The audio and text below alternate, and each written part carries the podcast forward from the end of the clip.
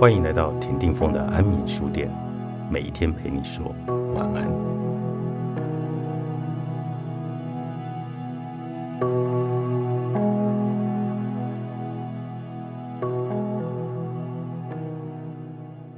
首先来聊聊，想要理清潜意识的偏见时，就必须先了解自己的哪些情绪。当我试图聆听学员体内的器官，让他们告诉我这个人有什么样的潜意识偏见时，有时他们的身体会发出噪音，使我听不清楚。如果不先处理这些噪音，即使进入学员的内部，我的意识还是不得其门而入，就好像被一扇不会开启的自动门挡在门外。刚开始。我无法理解为什么会这样。某一天，正当我尝试聆听某位学员的潜意识偏见时，突然听见了这样的声音：“必须先安抚。”突如其来的声音让我吓了一跳。集中注意力之后，发现这个柔和的声音来自心脏，它需要先得到安抚。原来是心脏不忍心看我不得要领。所以，偷偷告诉我，确认潜意识的偏见之前，必须优先处理某种能量，而必须获得安抚的能量，就是还没有来得及消化、留在器官之中的情绪。许多人对情绪是有误解的，其实情绪是一种中立的能量，因此，并没有所谓的正面情绪或者负面情绪。大家看看婴儿就知道了，婴儿会生气、会哭、会笑，情绪的表达非常的丰富。不过，婴儿并不会定义这些情绪，直到被大人纠正，婴儿才知道情绪分好的与不好的，从此学会了分辨这是负面情绪是不好的，或是这是正面情绪是好的。器官会储存这些情绪的能量，将情绪记忆下来，其中当然也包含了幸福，还有喜悦。这一般定义为正面情绪的能量，但是被器官记住更多时，这个是愤怒、悲伤，一般定义为负面情绪的能量。那是因为，当我们不断回想起某人令人感到不舒服的事件，我们就会一并回想起。跟这个事件串起一起的愤怒和悲伤，因此，一般定义为负面的情绪更容易对我们的人生产生影响。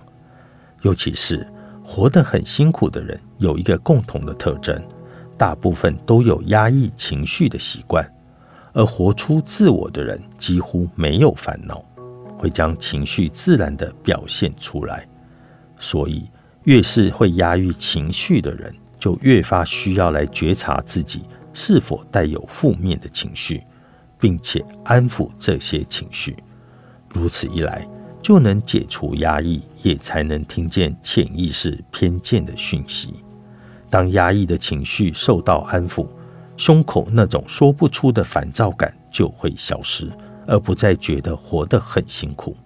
这就是让人生升级、活出自我的秘诀。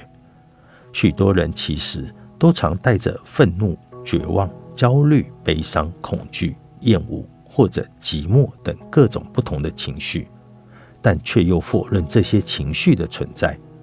这就好像一只沸腾的锅子，锅子里的愤怒滚个不停，我们却强行用锅盖把它压下一样。有些人压不住，整锅就会爆开。例如，平时个性沉着。但一生气就停不下来。面对姿态比自己低的人，或自认姿态比对方高的时候，就会口出恶言，借以宣泄情绪。看起来很稳重，喝了酒就会忍不住暴怒或爆粗口。这样的行为其实不是酒精引起的，而是酒精刺激了那个人的脑部的神经回路，因此掀开了平常压抑的情绪盖子。也有些人虽然不生气，却因此斩断了多年来与他人建立的关系。不管是哪一种状况，对自己、对他人都不是一件好事。对自己的情绪漠不关心，会对器官造成负担。而且，其实每一个器官都有各自负责接收的情绪。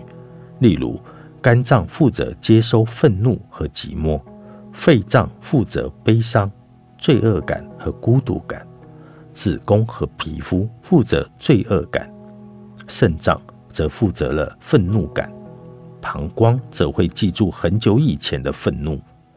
总是越忍受悲伤，你就会越会削弱了肺脏本身具备的喜悦，并不是不能悲伤。只是，如果持续不断的忍受悲伤，只会使这种情绪深深的烙印在细胞之中，使器官因此失衡。